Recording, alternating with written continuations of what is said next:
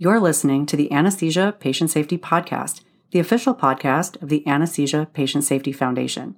We're bringing you the very best from the APSF newsletter and website, as well as the latest information in perioperative patient safety. Thanks for joining us.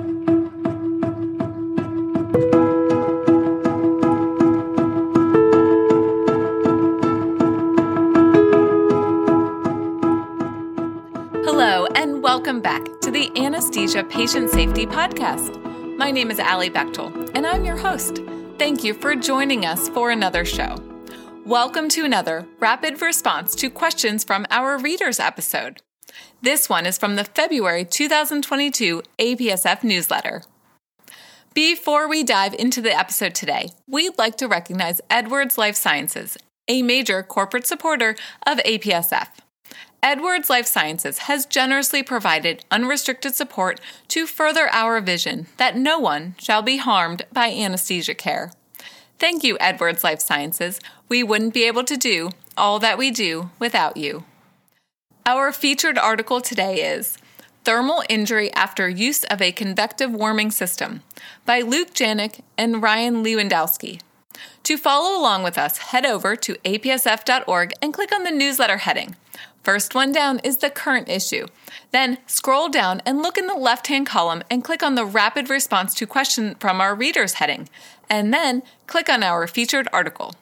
Today, we will be reviewing two cases of thermal injuries related to the use of a convection warming system. In both cases, the over temperature, audible, and visual alarms did not activate, and patients were harmed as a result. Over the course of this show, we will review the cases, discuss the important points for Smiths Medical, the manufacturer to consider, discuss challenges related to using the operator's manual, and finally, the authors provide tips for using convection warming devices and keeping patients safe. First up, let's get into the cases. The authors tell us about two consecutive patients who underwent laparoscopic robotic prostatectomy in the Trendelenburg position with tucked arms in the same operating room with the same anesthesia team. For both cases, a Smiths Medical Equator Level 1 convective warming system was used with the Snuggle Warm Small Upper Body Convective Warming Blanket. The upper body warming blanket was placed on the patient's chest and secured with the built in adhesive strip. No additional blankets were used on or under the warming blanket. The warming blanket was then tucked into the crease between the operating room table and the mattress, with the hose connected to the warming blanket at the connection port near the left shoulder. The hose was then secured with the retaining clip to the pole. Have you used this device in the operating room to help keep patients warm during an operation? Do you know what the air manifold component of the warming system looks like and its function? This important component, the air manifold, was missing from the device. The air manifold is the elbow shaped plastic tube that is attached to the end of the warming hose. This piece serves an important function since it has several openings on the end that is connected to the warming blanket to make sure that the warm air is dispersed evenly over the patient. Check out figure 1 in the article for pictures of this setup. And check out figure 2 for photos that demonstrate the components of the hose end, the air manifold, and blanket port. In panel C, you can see how easy it would be to inadvertently connect the hose end directly to the blanket port if the air manifold was missing. Okay, back to the cases. The warming device was set to the high setting of 44 degrees Celsius for the duration of the cases. There were no visual or audible alarms from the convective warming system during the cases, and the device seemed to be working appropriately. Both patients remained hemodynamically stable throughout the case and were normothermic by nasopharyngeal temperature monitoring. In the PACU, the patients were found to have diffuse erythema on the left upper extremity and chest, which was close to the blanket port connection of the warming system. Then, on postoperative day one, the patients had blistering on their shoulders and chest, which you can see in figure 3 from the article. The burns responded to conservative treatment. Has this ever happened when you were providing anesthesia care? A patient developed a thermal injury from the convective warming system? The convective warming system is designed to help keep patients safe from hypothermia and maintain normothermia during surgery and anesthesia. But what happens when this device becomes a threat to patient safety? There is so much to discuss, so let's keep going. The authors kick off the discussion with the risks related to hypothermia during anesthesia care. These risks include increased surgical site infections, blood loss, and cardiac events. It is critical that we prevent hypothermia in the operating room. The Centers of Medicare and Medicaid Services have included perioperative temperature management as a core anesthesia measure, with the requirement for postoperative temperatures greater than 35.5 degrees Celsius following procedures that are longer than 60 minutes. This helps to explain why convective warming systems are used in the operating room to help keep patients warm to prevent hypothermia during longer surgical procedures. However, thermal injuries from these warming devices are rare, especially when the device is used appropriately. Keep in mind that the convective warming system should always be used with a warming blanket and not just the hose placed near the patient's skin. In addition, the Smiths Medical Equator Level 1 convective warming system comes with safety features to help prevent thermal injuries. These safety features include an over temperature alarm, a maintenance indicator, and an occlusion indicator. The authors point out that the thermal injury sustained by their patients was likely due to overheating at the location of where the hose connects to the warming blanket from the resulting burn location pattern. One option is that the over temperature alarm failed. This alarm should alarm if the temperature is 3 degrees Celsius above the set point. If this occurs, the device should then stop power to the heater and blower. Another possible explanation for the thermal injuries is that the air temperature was higher than the alarm set point temperature of 47 degrees Celsius. Or perhaps the missing air manifold contributed to the thermal injury in the one case where it was missing. Let's take a closer look at the air manifold that was designed according to the operator's manual to do the following. Quote, distributes the warmed air to delivery channels in a pattern designed to promote heat transfer to the patient. In addition, the air manifold has perforations located on the patient side to help evenly disperse the warmed air throughout the warming blanket. Thus, if the air manifold is missing, the warmed air may be delivered to a focused area over the patient, leading to an increased risk of a thermal injury. Following these cases, the devices were returned to the manufacturer, Smiths Medical, for further investigation.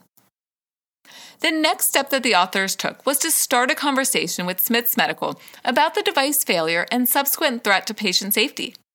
Let's take a look at each of these questions. First, what is the importance of the air manifold? If this device is so important to the safe operation of the device, why is it able to be removed?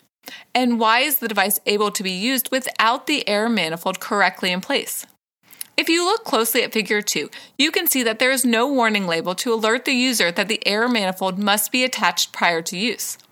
Should there be a warning label on the end of the hose to alert the user that it is dangerous to connect the hose directly to the warming blanket without the air manifold in place?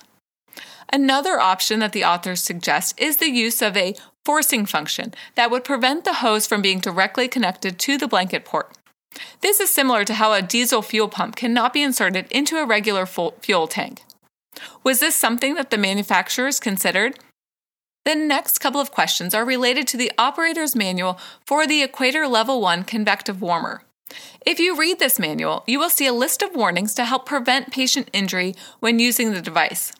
Some of these warnings do not seem to apply to patients in the operating room or under general anesthesia. So let's take a closer look. The manual reads To prevent thermal injury, do not use the highest temperature setting when treating patients who have decreased sensation, are non sensate, or have poor perfusion. So, does this mean that the highest temperature should not be used for patients under general anesthesia who are non sensate? However, patients under general anesthesia often require active warming to prevent hypothermia. Another warning from the manual is this always start therapy on the lowest non ambient temperature setting to prevent thermal injury. Increase the temperature setting, if required, using core body temperature and cutaneous responsive skin in contact with the convective warming blanket as indicators. Is this how you use the convection warmer in the operating room?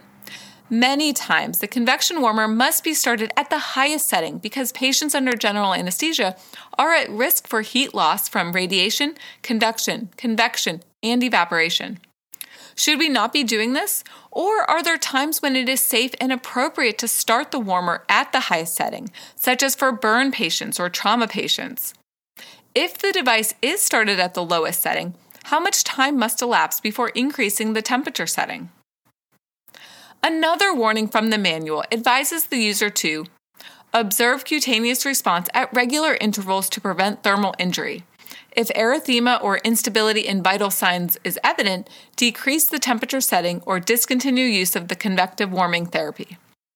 The author's experience with these thermal injuries helps to demonstrate that it may be difficult or impossible for anesthesia professionals to detect clinical signs in the operating room when the warming device is being used, and patients may remain hemodynamically stable. It is often difficult to observe the patient's skin under the warming device and under the surgical drapes. It may be even more difficult with dimmed lighting in the operating room to see any new skin changes, such as erythema. Hemodynamic instability in the operating room during surgery and anesthesia may be due to a number of reasons that are unrelated to the warming device. The authors remind us that hypotensive patients in shock may require active warming to prevent hypothermia and coagulopathy. Another warning from the manual states to prevent thermal injury, do not allow any of the patient's body parts to rest on the active hose inlet. It makes sense, but given the design of the snuggle warm blanket, it is difficult to prevent the patient's shoulder from coming into contact with the active hose inlet. Is there a different design that could be created to make sure that the connection port is further away from the patient, such as an elephant trunk type extension? In addition, when the patient's arms are tucked during the procedure, how should the upper body warming blanket be used to keep patients warm and safe? We are almost out of time for today, but before we wrap up, we are going to review the measures that the authors department took following these cases to help keep patients safe. Number one, always confirm the presence of an air manifold component prior to connecting the hose to the warming blanket. Number two, start with the medium temperature setting, 40 degrees Celsius, unless otherwise indicated. And number three, use caution to avoid airflow restriction within the warming blanket. The authors conclude by inviting Smiths Medical to respond to these questions and continue the discussion on the safe use of convective warming systems. If you have any questions or comments from today's show, please email us at podcast at apsf.org.